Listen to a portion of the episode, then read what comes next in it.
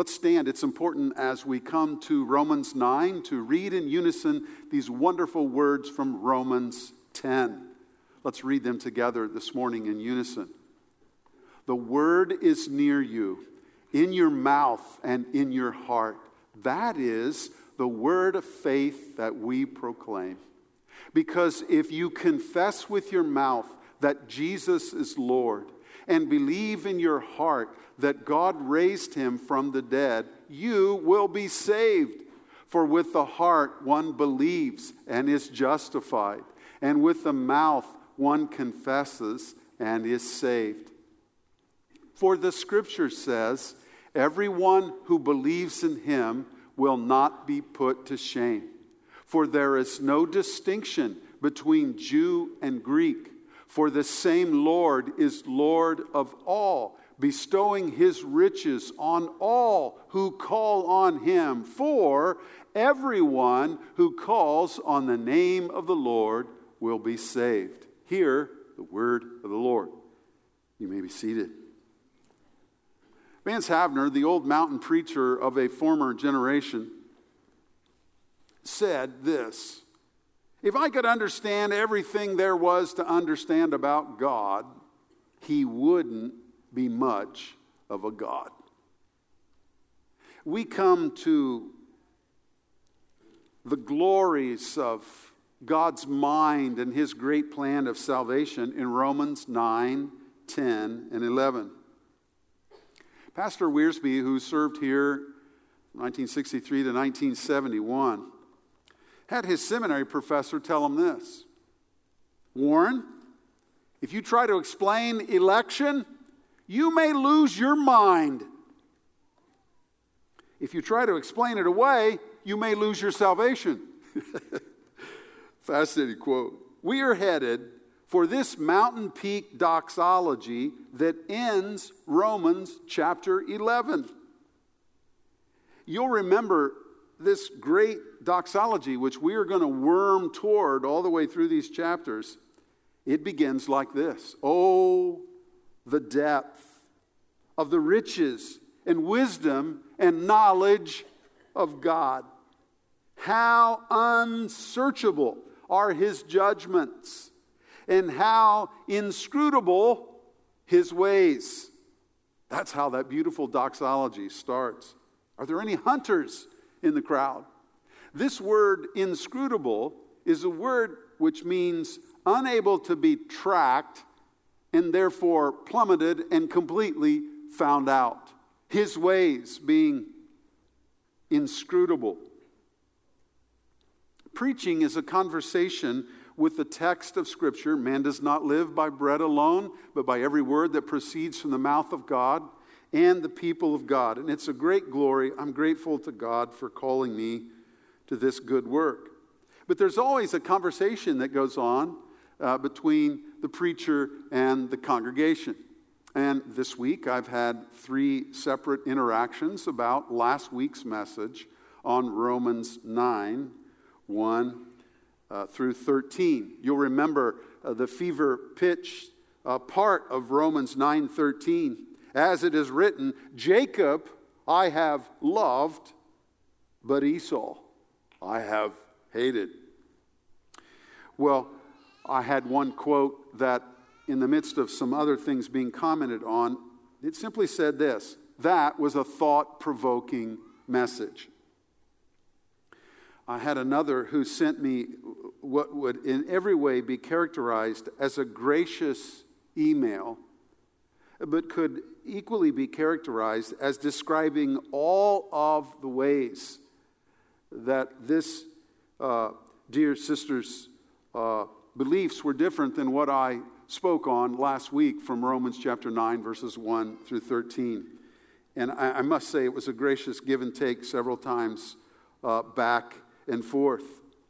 Another one, uh, disturbed uh, by the content, uh, went to a lay leader and asked about, hey, what about this? And, and they had uh, some good discussion. I want you to know this I, I have no agenda.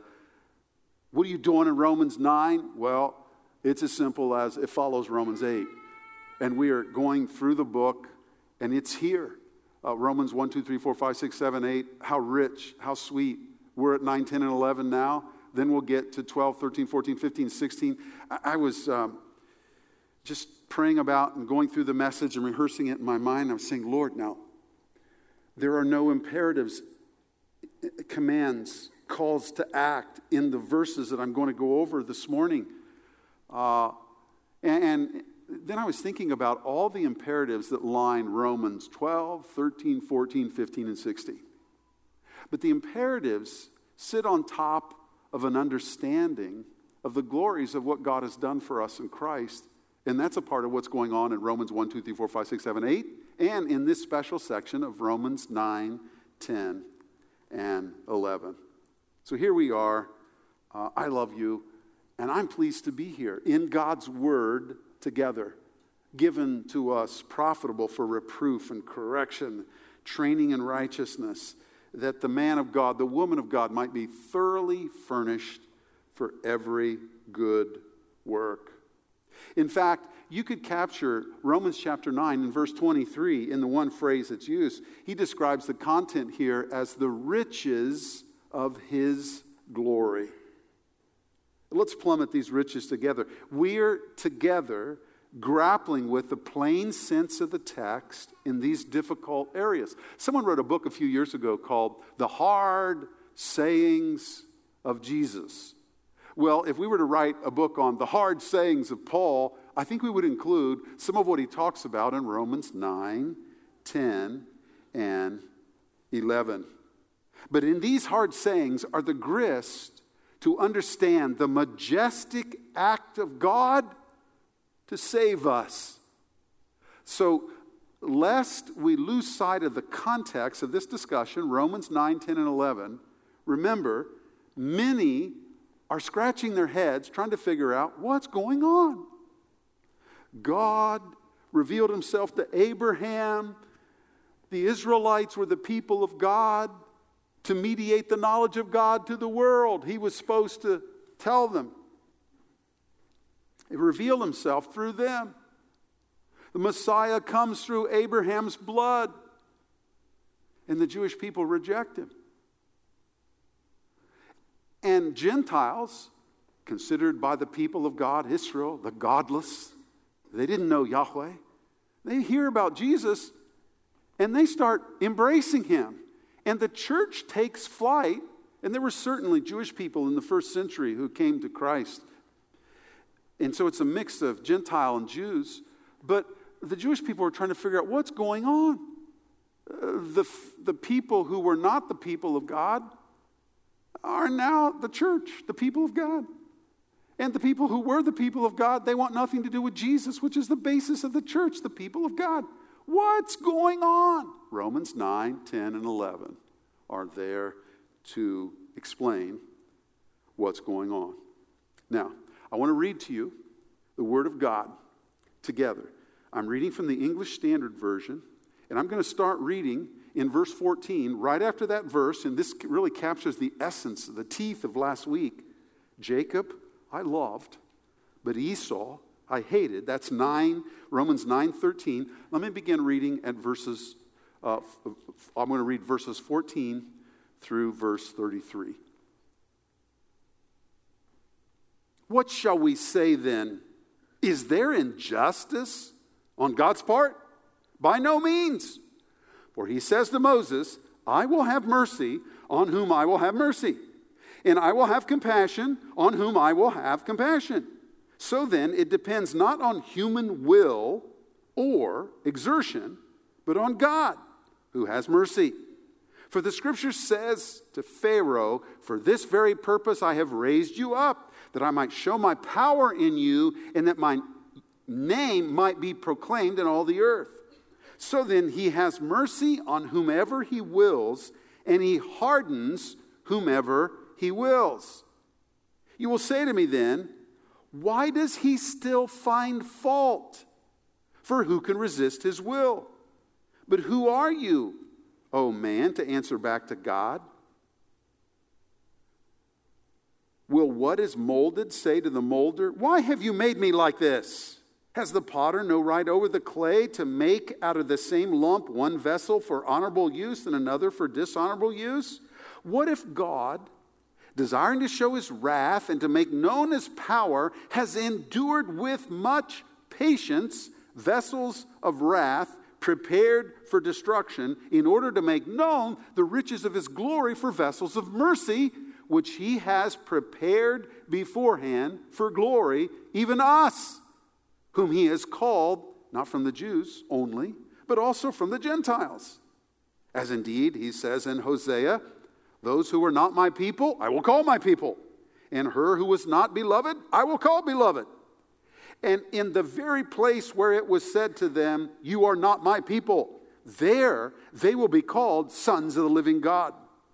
And Isaiah cries out concerning Israel, though the number of the sons of Israel be as the sand of the sea, only a remnant of them will be saved. For the Lord will carry out his sentence upon the earth fully and without delay. And as Isaiah predicted, if the Lord of hosts had not left us offspring, we would have been like Sodom and become like Gomorrah. What shall we say then? That Gentiles who did not pursue righteousness have attained it. That is a righteousness that is by faith. But that Israel, who pursued a law that would lead to righteousness, did not succeed in reaching that law. Why? Because they did not pursue it by faith, but as if it were based on works. They have stumbled over the stumbling stone, as it is written Behold, I lay in Zion a stone of stumbling and a rock of offense, and whoever believes in him will not be put to shame. Hear the word of the Lord. Now, this morning, I want to go three different directions. First, I want to note with you the structural markers in this passage, the language that Paul uses that marks out what is important. That will bring us to identify the subject of what he's talking about. Secondly, we need to look at the critic's question. You heard it voiced. Part A is in verse 14. What shall we say then? Is there injustice in God's plan? Part B is in verse 19. Why does he still find fault for who can resist his will? And finally, we will look at how exactly are we delivered according to Paul. So that's the plan of attack. Let's consider it together this morning. Now, point one is this What do we say about it? Now, before we try to identify it, I want to show you something. This would be a structural marker in the text. Look at verse 14 and how it starts. What shall we say then? It's as if he stops, he's, he's in a course of explaining something, and then he stops and he's getting ready to summarize. He says, What shall we say then? Unless you think this is odd, he's used this before. Look across the page at Romans 8:31. What then shall we say to these things? He's doing the exact same thing. Now look ahead to verse 30. What shall we say then? So, what he's doing, he's doing some explaining, and then he stops for a summary. What shall we say about all these things? Some more explaining, stops for a summary. What shall we explain about all these things? So, we need to try to figure out as we read this passage what is it? Look at verse 16. So then, it depends not on human will or exertion. Whatever he's talking about, he first alludes to it as it. Now, come down to verse 27. Though the number of the sons of Israel be as the sand of the sea, only a remnant of them will be saved. The it that he's talking about is the act of God to save his people. That's the it. Now, if you turn the page and look at verse 30, he's still talking about it. What shall we say then? The Gentiles who did not pursue righteousness have attained it. Attained what? They've attained salvation. What it? They've attained a righteousness that comes by faith. So those structural markers are help us help us to identify this. In God's act in Christ to deliver us from the tragedy of sin, we have come to be saved. The subtitle for this series through the book of Romans is Celebrating the Gospel's Glory in God's Gift of Righteousness. It comes by faith, which is where he gets to in chapter 9 and verse 30, which is what we've talked about in Romans 2, 3, 4, 5, 6, 7, and 8. Jesus saves. That's the it spoken of here. Jesus saves. You say, Mounts, you Baptist people are all hung up on that word. You're always asking people, Are you saved? Why do you do that? Well, first of all, let's note together, I think there's universal agreement. It is a term used in the New Testament. And it is a term describing God's act to deliver us. Deliver us from what? Deliver us from our sin, from the consequences of our sin with guilt and indulgence and shame. It delivers us from despair and delivers us unto hope. We are saved from the condemnation that comes from our sin. We are saved from being separated from the love of God. For now, nothing can separate us from the love of God which is in Christ Jesus. So we're delivered from sin and guilt and condemnation unto hope, forgiveness, and life. We are actually gifted a status before God. It is that we are made righteous. That's what justification means, and it comes by faith, which is Romans 9:30. That's the it. Now here's the question this morning then is do you possess it?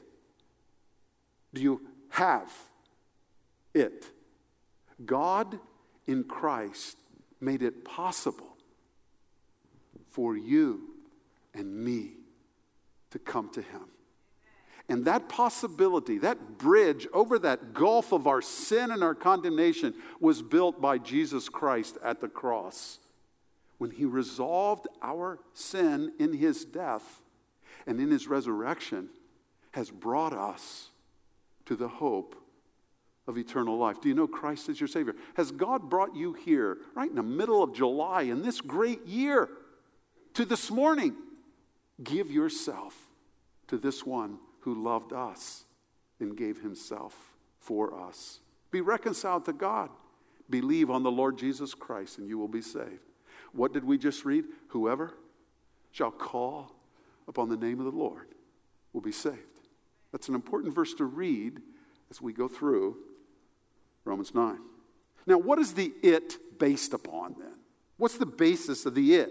Please note, verse 16 is an important verse because it tells us what the basis is not.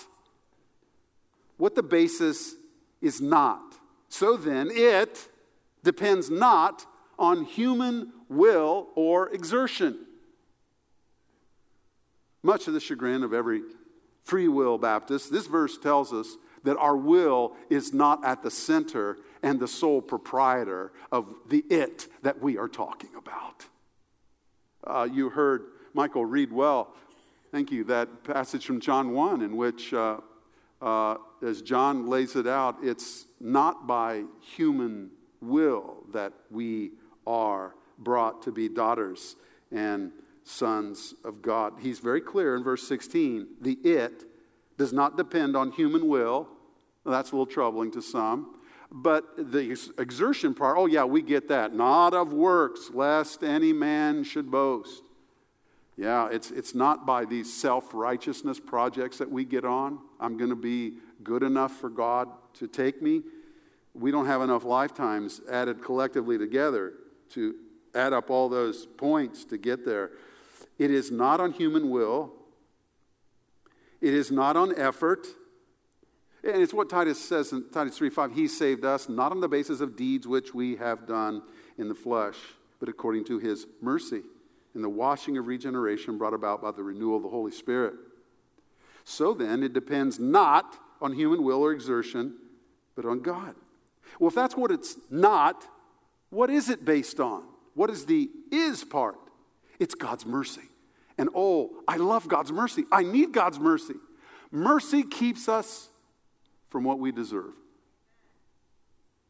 Grace gives us what we don't deserve. You know what we get in Jesus? What did John say? Grace upon grace. But also a quintessential expression of mercy. Because my hell that I deserve fell on him at the cross. We get God's, this it is based on God's mercy, not our human will or effort. It's based, faith is the arms of our soul receiving the gift of righteousness offered in Jesus Christ. Now he brings up Pharaoh. Look at verses 17 and 18.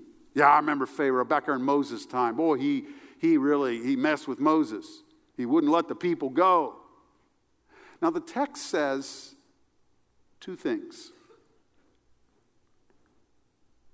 The text says in Exodus 8:15, Exodus 8:32, and Exodus 9:34 that Pharaoh hardened his heart. Yeah, Eric, he hardened his heart. That's what was going on. Old hard hearted guy. Just turned his heart away from God. The text also says something else. It says that God hardened Pharaoh's heart in Exodus 9:12, Exodus 10:1, Exodus 10:27, Exodus 11:10, Exodus 14:8. Which is it's like the uh, dueling banjos of interpretation in the Old Testament, you know. Pharaoh hardened his heart. No, no, no, no, no, no, no, no. God hardened Pharaoh's heart. No, no, no, no, no, no, no, no. And then, you know, they go back. You know, which is it? Yes, that's which one it is. It's both. And here we stumble, and he, he talks about this in verses 17 and 18. The scripture said how he's going to use Pharaoh. That's verse 17. So then he has mercy on whom he wills, and he hardens whomever he wills. So that simultaneously and in a way that's perfectly fine for God without tension, and in the way that it's not fine with us and creates tension, both of those things are true. The decree of God, his eternal decree, is not addressed to us but exists, and he has decreed and willed. And here is Pharaoh who hardened his heart. And here's God who hardened Pharaoh's. Here we plummet the mystery of our will and the intersection of God's decree. But please note that this it the basis of the it is the mercy of God. We are saved because God is merciful. And when He saves us, He gives us the gift of righteousness. It's not a righteousness. Remember verse 30. The Jews attached, they got very fascinated with Sinai. And, and, and they decided that what they would do is they would uh, uh, get righteous by obeying the law. Well, we're all, the, the law, that's not the law's purpose. What the law does is it teaches us that we can't be righteous by keeping the law because we're, the only thing we're great at is breaking the law. Remember, Paul said, and we went over this before and earlier in the book of Romans, I didn't even know coveting existed until I read Do Not Covet. And as soon as I read Do Not Covet, I discovered all manner of covetousness in my heart. That's what the law does. It exposes sin for us. It's not a means to be saved. Now, this, is, this prefigures what he's going to talk about in Romans 10 4. We'll get there next week. For Christ is the end of the law, the telos of the law, the fulfillment of the law, the full completion of the law, the full expression, embodiment of the perfections of the law. And in Christ, we come to this righteousness given to us as a free gift. It's the gospel of righteousness. Now, it's worth then stopping to ask do you have it? And do you sit here this morning before a God who is holy because he has gifted it to us, clothed in the righteousness of Jesus Christ? So that when he looks at us, he doesn't see our sin, which is present, but he sees the righteous perfections of his Son and has included us with himself. All right, then that brings us to the second question that is, uh, is God unfair? How can he find fault with us, Eric, if this is true? Now, here Paul builds on the foundation of what he's already said in Romans 9 1 through 13. Remember, it's kind of summarized with that fever pitch statement Jacob I have loved, Esau I have hated. That's the word of God. He's building on that foundation. And so the natural question arises well, is, is God unfair? Is God unfair? And how can he find fault with us if this is how it is? Now, in verses 15 through 21, he takes a run at answering that question. And here's his answer He asks us a question Are we in the right position to critique God? Is God fair? The scriptural answer to that question is unequivocally God is just and fair and good and right and holy. Absolutely. He is fair and righteous in his judgment. And then he picks out a metaphor that Jeremiah, a Jewish prophet in the Old Testament, used, and that was a potter and clay. Remember those boards, and they would get the clay up on the boards, and they'd work their feet to get the board going around. And then the potter, with those gifted hands, would, out of clay, make the object. And they would form it, and if it wasn't coming out just right, he'd smash and he'd start over. And he'd work it until it was just exactly what he wanted. And so he asked, Do you think that the clay has a right to get in an argument with the potter about how this is all coming out. How reasonable does that seem? That's the category that you are floating into when you say, hey, is God fair? It's just not an appropriate area to probe for us. Thank God for some time off. Uh, the church gives our staff some vacation time each year. Andy and I took a week in June, and we had we're slated to go with two of our children to a home in uh, Maryland that our son-in-law's family has. It was simultaneous with the delivery date for this grand boy who came on Father's Day, Joseph. And our son, who was not planning to go with us on this vacation, called and said, Look, we're, we're, we're spinning out on people able to take care of Samuel, our two year old boy, while we go to the hospital. Look, you guys are it. You're two hours away. We'll call you if she starts into labor.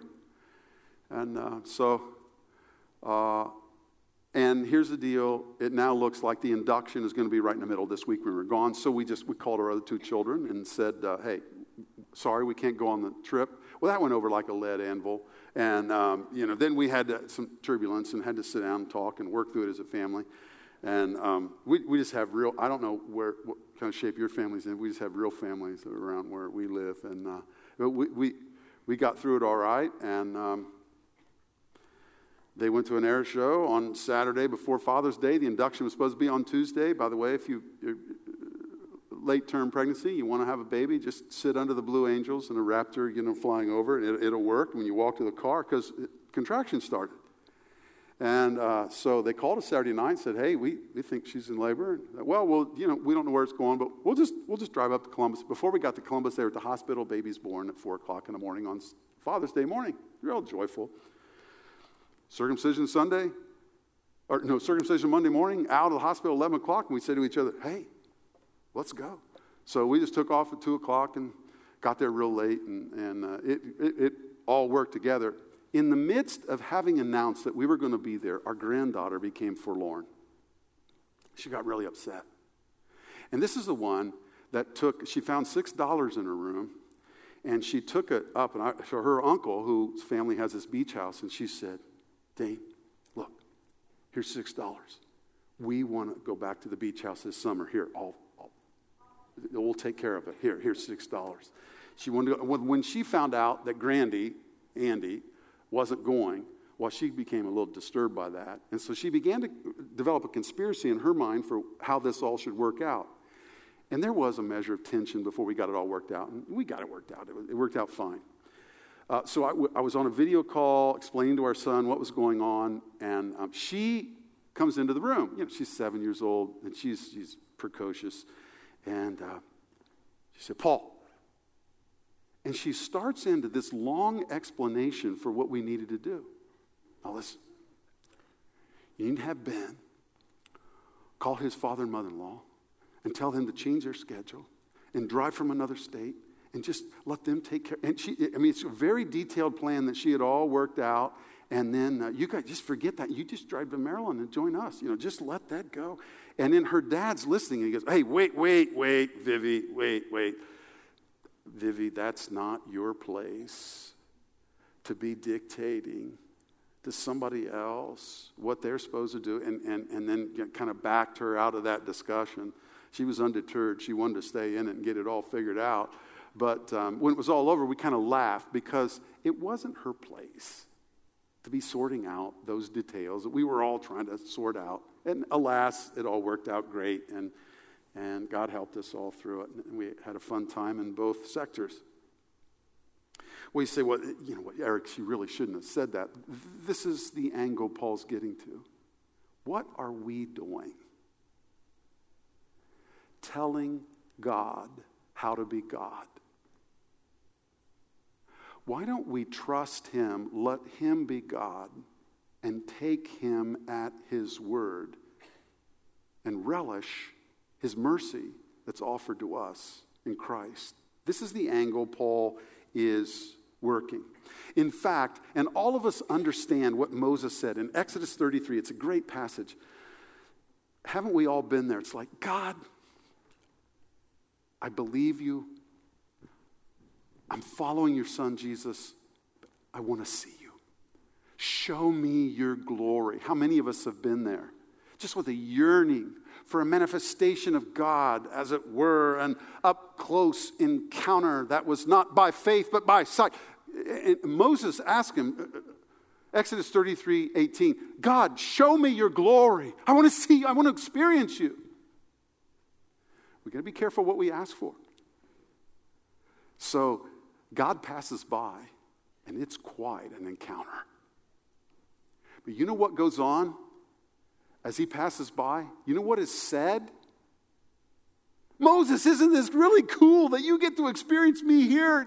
This. No, that's not said. Hey, you're one of my faves. I'm just doing this to a select few. No. You know what he said?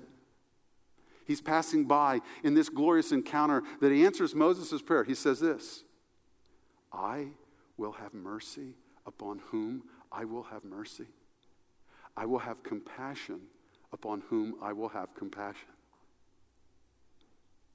So, a singular manifestation of the glory of God is captured in those words. That God's glory is seen in a depth that's really hard for us to comprehend in those very words. That was Moses' experience of God.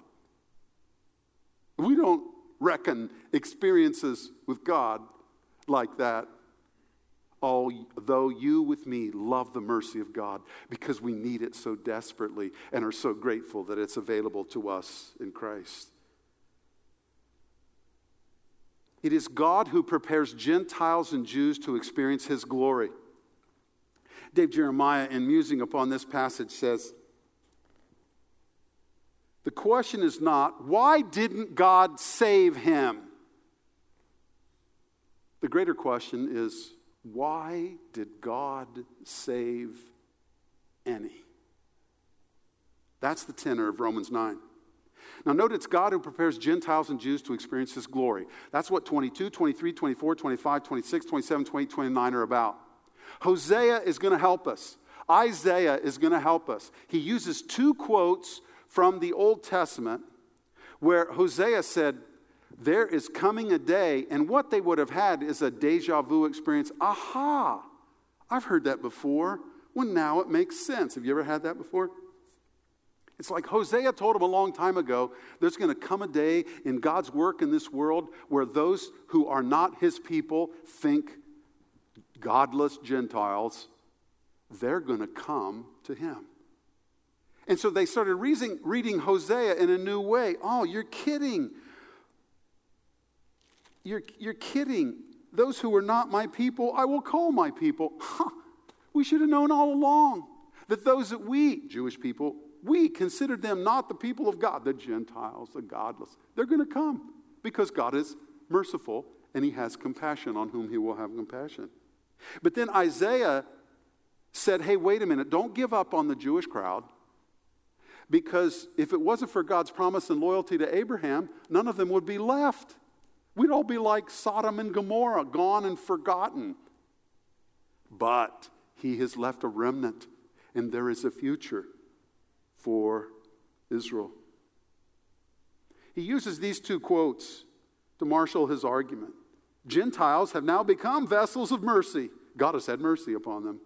Hosea, not my people, they will be called my people. Isaiah, God's going to give offspring to Israel yet. Verse 29. I thought of that hymn this week. I sought the Lord, and afterward I knew he moved my soul to seek him, seeking me. It was not that I found, O Savior, true. No, I was found of thee. Thou didst reach forth thy hand, and mine enfold. I walk and sank not on the storm vexed sea. 'Twas not so much that I on thee took hold, as thou, dear Lord, took hold of me. Now, you've heard people say with me, Eric, I came to Christ. Yes, you did.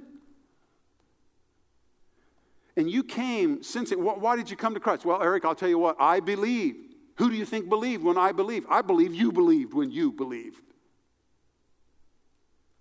Eric, I repented. I was once here and I changed my mind and disposition to sin and I changed the way I was living. I repented. I believed. I committed my life to Christ. I ask, I believe that. Why did we believe? I thought the scriptures say that God is the author, the progenitor, the originator of our faith. You say, Eric, I love God. Why? You know why you love God? Because He loved us first and most in Christ. I repented. Yes, you did repent. But isn't it interesting that Luke says that God granted them repentance in several places, describing the movement of the gospel in the first century establishment of the church? Wow. Well, Eric, when I came into Christ, it felt like it was all me. But looking back, I think something else was involved. That's Paul's point in Romans 9. And therefore, a great song for believers to sing is To God be the glory, great things, here it is, He has done. That's what's going on in Romans 9. Now, are we saved by pursuit of righteousness? This is the question that ends Romans 9. Remember, that was the it, the saved part? Are we saved by the pursuit of righteousness? The Jewish nation got fixated on the law as a means to find, be found right with God. There's a long history of keeping that law and a long habit of humanity of thinking if I just keep the rules and I'm going to be okay. Sinai marked Israel, and thereafter they wanted to keep the law. In fact, uh, they got so sophisticated in the first century that they distilled the whole Torah, all the law of God, into 618 commandments. If you could just keep all those, you'd be fine with God. Well, that was a burden on the people, and they felt the burden. They were all failing. And it's why when Jesus said, Come unto me, all you who are weary and heavy laden, he wasn't talking about how they're all like us, tired because of these frenetic lives that we are living, weary, that kind of weary and heavy laden. It's weary and heavy laden, trying to be good enough and strive enough and obey enough to be found righteous with God. No, we are saved by our pursuit of Christ by faith. That's verse 30. That's how the chapter ends with this theme. What shall we say then? That Gentiles who did not pursue righteousness have attained it? That is a righteousness that is, how does it come? Remember, he got that quote out of Habakkuk in Romans 2 4 the just shall live by faith. But that Israel, who pursued the law that would lead to righteousness, did not succeed in reaching that law. Why? Because they did not pursue it by faith, because it's based on works. So we're not saved by a pursuit. So we are saved by a pursuit of Christ by faith. Now, the last verse in the chapter is simply this. Remember, Christ is the cornerstone that's been laid down by God that men and women and boys and girls keep tripping over. People keep tripping over Jesus who came to freely give us salvation. Look at verse 32. Look at verse 33. I've read it. Their vision of the promise of God in Jesus Christ is that can't be right. That's too good to be true. You mean he, through his act, say provides what is needed for my salvation? That it's not me, but it is him who saves? It's too good to be true. We cannot possibly get everything for nothing. I have to be involved at some level. This has become a tripping point. A lack of humility will keep us from Jesus and we'll trip right over the rock. A lack of recognizing our own need because of our sin will make us trip over the rock. It's in pursuing Christ and not pursuing our righteousness on our own that we are made right with God by faith. Romans 9 and the tenor of the ideas can kind of be captured by our oldest when he was a toddler, a little man named Caleb, now big man with three little people at his house growing up. Um, he was always kinetic and always on the move and loved doing things where he was in control and operating things. And he'd walk into the TV room, toddling around. He'd look at the TV and go like this. I'd mess with him. I'd change the channel. He became so fascinated by that. He thought, oh, that's so good. So he'd come by the TV. I'd change the channel. And he'd get empowered, and then he'd do it for a little while, and I kept changing the channel. And he thought, man, that is so good. I just, I just stand here and I gesture, and it happens. And it's me, and I'm doing it, and I'm in control having no idea that I was on the couch, kind of giggling, just hitting the button, you know, as he's doing that. Then he'd get bored with that and go off to something else, come back in, and we'd start over through the routine. It was only later that he came to realize that though his gestures were earnest and he was all in and involved, what he formerly perceived as his all in that was moving everything going on on that screen was related to his dad on the couch with a remote who was moving the parts all along. So, along the way, he's quit doing that. One of the glories of coming into Romans 9 is realizing that we thought it was this when God was reaching for us all along. And in Christ, He provided everything that we would ever need for wholeness and life and the glorious gift of righteousness by faith. What a Savior. Thanks be to God for this unspeakable gift.